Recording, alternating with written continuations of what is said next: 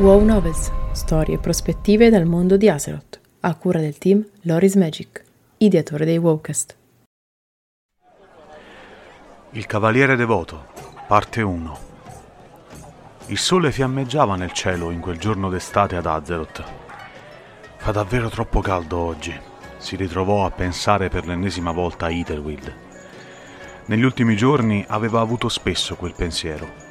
Una grande ondata di calore aveva investito il regno di Lordaeron e la città di Heartglen non era stata di certo risparmiata, anzi, ad aumentare ancora di più quella sensazione di calore c'era adesso la forgia del fabbro della città, con quest'ultimo impegnato a rifinire la nuova armatura di Ethelweird.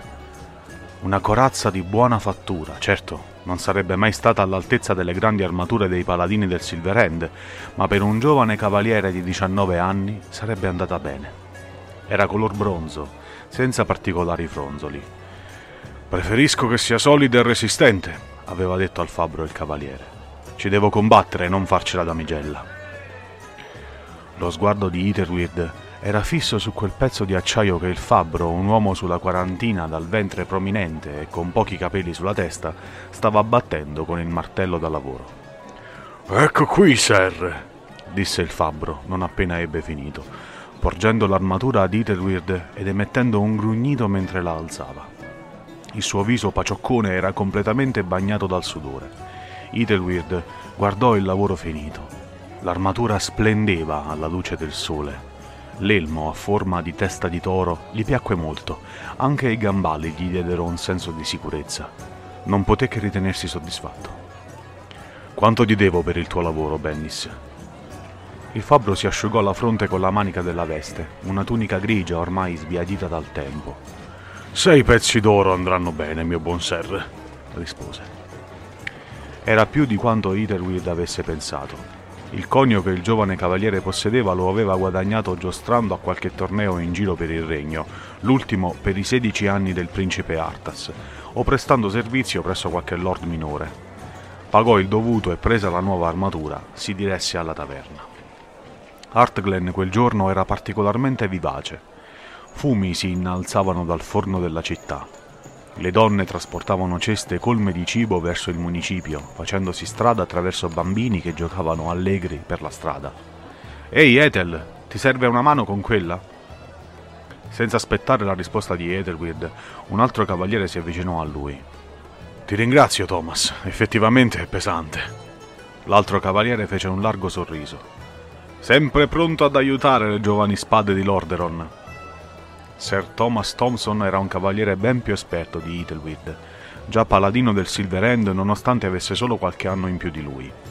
Ed era anche alto.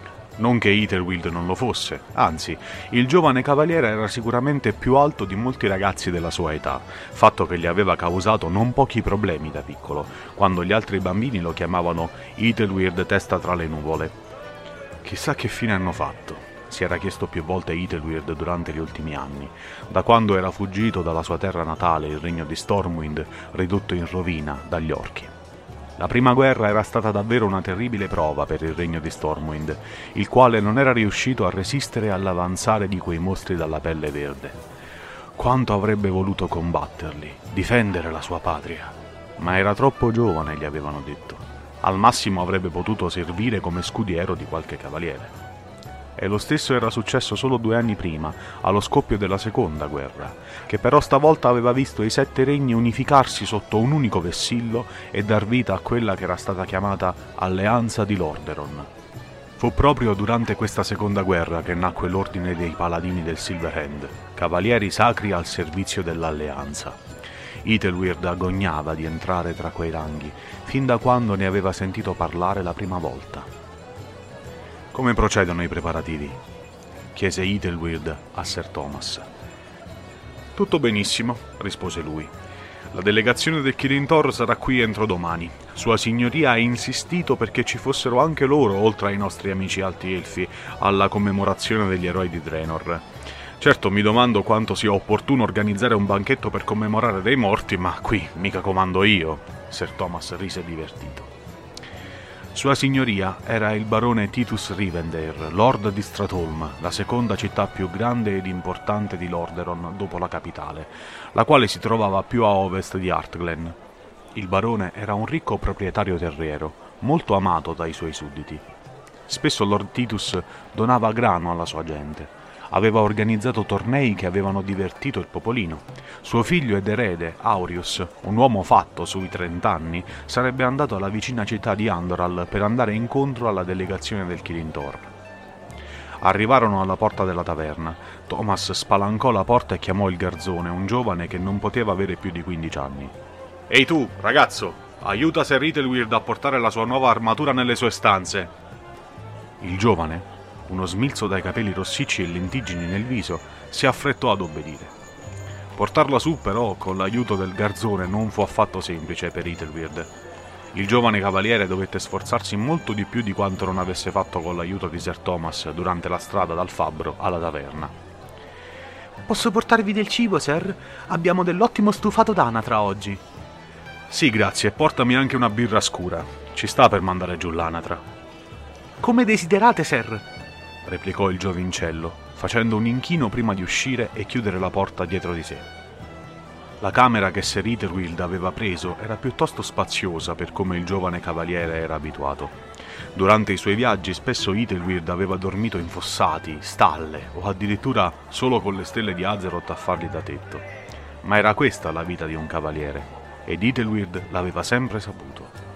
Anche da prima di essere nominato tale, quando sognava il Silver Hand, come lo sognava in quel momento.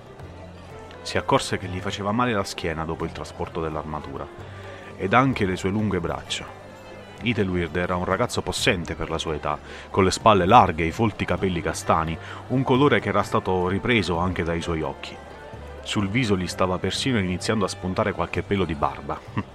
si lasciò cadere nel letto, un soffice materasso di piume, e voltando la testa guardò la nuova armatura senza la luce del sole è decisamente più scura. La porta si aprì. Ecco il vostro stufato e la vostra birra, sir. Il ragazzo si affrettò a appoggiare il cibo e la bevanda e tornò subito giù, richiamato dalle urla dell'oste. La taverna di Artglen era particolarmente affollata in quei giorni. Uomini, nani e gnomi non volevano perdersi la cerimonia di Stratholm, ed alcuni avevano deciso di fermarsi lì, come d'altronde aveva pensato lui. Sir Ethelweird aveva preso una decisione ormai. Sarebbe andato alla cerimonia ed avrebbe offerto la sua spada al servizio di Lord Titus.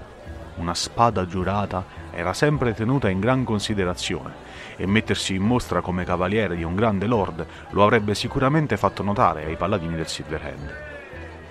Ethelweird consumò il suo pasto guardando fuori dalla finestra della sua stanza. Da lì poteva vedere quasi tutta la città e sentire le voci dei suoi abitanti. Alcuni stallieri stavano sellando i cavalli nelle scuderie. Bennis era impegnato come non mai alla forgia. Sir Thomas stava conversando con altri paladini dell'alleanza. Questi ultimi stavano ridendo, guardando a poca distanza tra loro. Ethelweird seguì il loro sguardo. Vicino al municipio c'era un cavaliere che lanciava frecce verso un tirassegno ed un'elfa scagliava anch'ella frecce accanto a lui. Ti fai battere da una ragazzetta, Sir Lucas, disse uno dei cavalieri con Thomas, ridendo. Quest'ultimo, un uomo adulto piuttosto basso, si affrettò a rispondere. La maestria degli elfi è ben nota, imbecilli. Perché non provate voi invece di ridere come polli? Perché non siamo stupidi quanto te a sfidare Lady Rena Blackfire al tiro con l'arco. Altre risate. L'elfa si voltò. Al fianco portava una faretra piena di frecce e nel pugno stringeva un arco. L'arciera portava i capelli corvini raccolti in una lunga treccia, talmente lunga da arrivarle quasi alla vita. Aveva il viso delicato degli elfi e due occhi color nocciola. Siete degli adulatori. Ethelweird aveva spesso sentito parlare degli elfi di quel Talas, ma solo raramente ne aveva visto qualcuno. Elfe poi ancor meno. Il giovane cavaliere non aveva avuto molto tempo per le donne durante la sua vita Certo, non gli mancava esperienza, ma non si era mai visto a condurre una vita tranquilla insieme ad una ragazza. I suoi pensieri erano sempre stati rivolti all'arte della guerra e della difesa dell'umanità. Bevve l'ultimo sorso di birra prima di posare la caraffa sul vicino tavolo in legno. Gli piaceva il naso di quell'elfa ed anche la sua treccia corvina ed i piccoli ma ben formati seni sotto il farsetto di cuoio che indossava. Non sembrava affatto una lady. In quella tenuta indossava anche stivali di pelle e brache di un verde pallido. Blackfire, pensò Sir Ethelweird. Fuoco nero è un nome che si adatta a quell'elfa. Si voltò, tornando verso l'interno, posando anche la ciotola dello stufato d'anatra completamente ripulita. Renia la troppo bella dovrebbero chiamarla. Grazie per l'ascolto! Trovi un nuovo episodio ogni martedì e un nuovo Wallcast ogni giovedì su tutte le piattaforme streaming. Ti aspettiamo su YouTube per un nuovo video ogni mercoledì e venerdì. Se ti piace il nostro lavoro e vuoi supportarci gratuitamente, basta un clic. Seguici sui social, su Telegram e vieni a trovarci su www.lorismagic.it. Alla prossima!